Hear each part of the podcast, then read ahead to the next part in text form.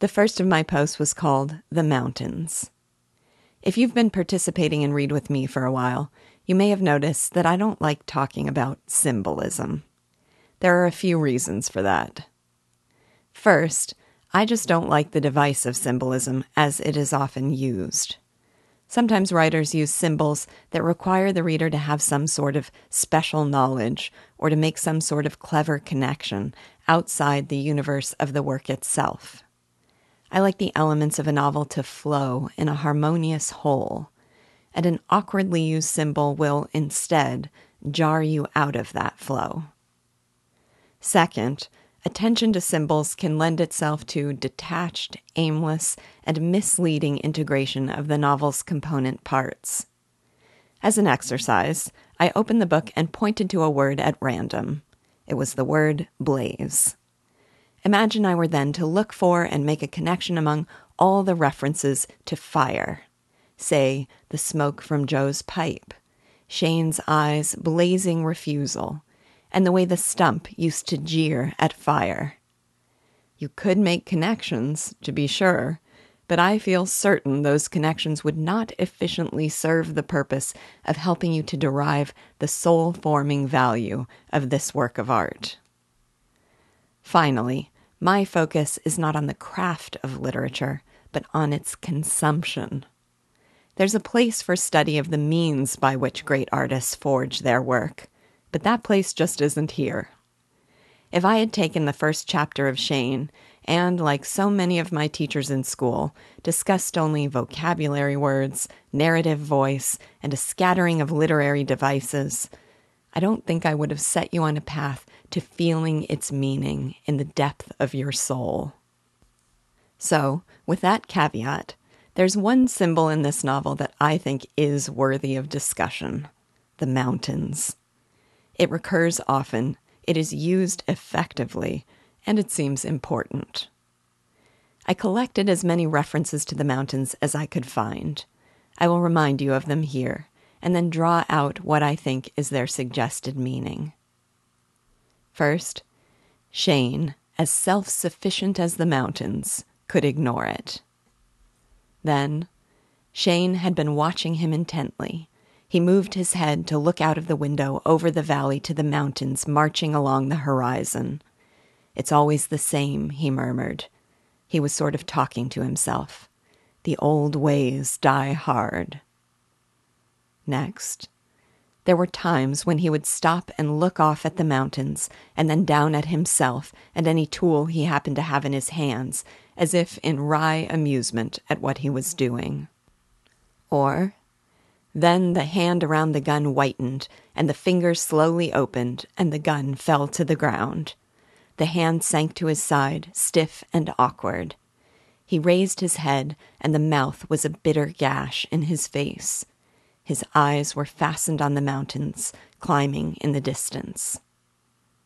Next, he looked away from Chris, past him, over the tops of the swinging doors beyond, over the roof of the shed across the road, on into the distance, where the mountains loomed in their own unending loneliness. And finally, where was Shane? I hurried toward the barn. I was almost to it when I saw him out by the pasture. He was staring over it and the grazing steers at the great lonely mountains tipped with the gold of the sun now rushing down behind them. What is so effective about this symbol is that the very image of mountains and of Shane turning his gaze upon them make us feel exactly what they are meant to represent. What is that? Well, here's what I see, and I'd love to hear your thoughts too. The mountains are remote. They stand looming far off in the distance. It is from that distance that Shane has come and no matter how much he settles in at the Starrett farm, it is to that distance that his gaze turns. Shane, like those mountains, seems at once both close and far away. He is a man apart. The mountains are lonely. Home and community and family are features of life in the valley. The mountains are distant, lifeless, and austere. They, like Shane, are self sufficient, which can imply independence and strength, but also solitude. The mountains are grand. As many of you have said, Shane has the stature of an epic hero, or even a god. It is as if he descended from Olympus to dwell among mortals for a while and to enjoy a life of everyday cares on earth. But Shane exists on a higher plane. The mountains are steady and immovable. The bustle of life and change in the valley is framed by the steadfastness of the mountains. The image of their silhouette, like Shane's character, is fixed and can always be counted upon. The mountains are the past and perhaps the future. When Shane stares into the distance from which he has come, he sees within it the past he has left behind and the destiny to which he might be drawn again. He wants to dwell here in the valley, but the peaks in the distance stand as an omnipresent reminder of who he has been and perhaps must always be. Whatever my objection to symbols, the mountains of Shane stand tall as a stirring and notable exception. The next of my posts was called The One Thing I Can't Stand. When Ernie Wright is killed and the stakes in the fight are raised, Joe sees the change in Shane and knows he is battling something within him. He says, quote, That's the one thing I can't stand, Marion, what we're doing to him what happens to me doesn't matter too much. Unquote. The heroes of this novel can endure any form of suffering except seeing those they love suffer. Time and time again, we see them driven to action not by self preservation or pride, but by a protectiveness of friend and family. Joe is not afraid to stand up to Fletcher, even though he knows there is a good chance it will cost him his life but the thought that he has dragged Shane back into a fight just when he seemed to have conquered the demons of his past, that is too much for him to bear. He will risk his life, but he won't risk Shane's peace. When Joe turns down Fletcher's offer, Wilson makes a parting attempt to bait him into drawing his gun. He knows that the way to get to a man like Joe is not to attack him, but his family the sneering suggestion that Joe will be killed and that someone else might enjoy his place and his wife prompts Joe to tighten his hand around his gun and might have gotten him killed if Shane hadn't stepped in. And Shane, who knows the game and is immune to the provocation, will happily step in front of Wilson unarmed, insult him, and take the bullet himself if it means protecting the life of his friend. Those are the examples from these chapters, but there are more. Like Marion asking Shane to stay, despite the suffering it will cause her, because Joe needs him. She will bear her burden if it means sparing Joe his. This theme heightens both the stature of the characters and the intensity of the plot. Situations that would otherwise be simple are made more complicated by the characters' efforts to spare each other suffering. The last of my posts was called Gone with the Wind. Reading Shane this time, I noticed a parallel with Gone with the Wind.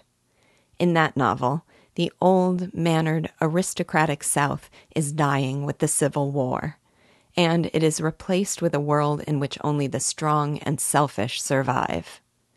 In that changing world, Scarlett O'Hara finds herself torn between her admiration for the former and her instinct and capacity for the latter.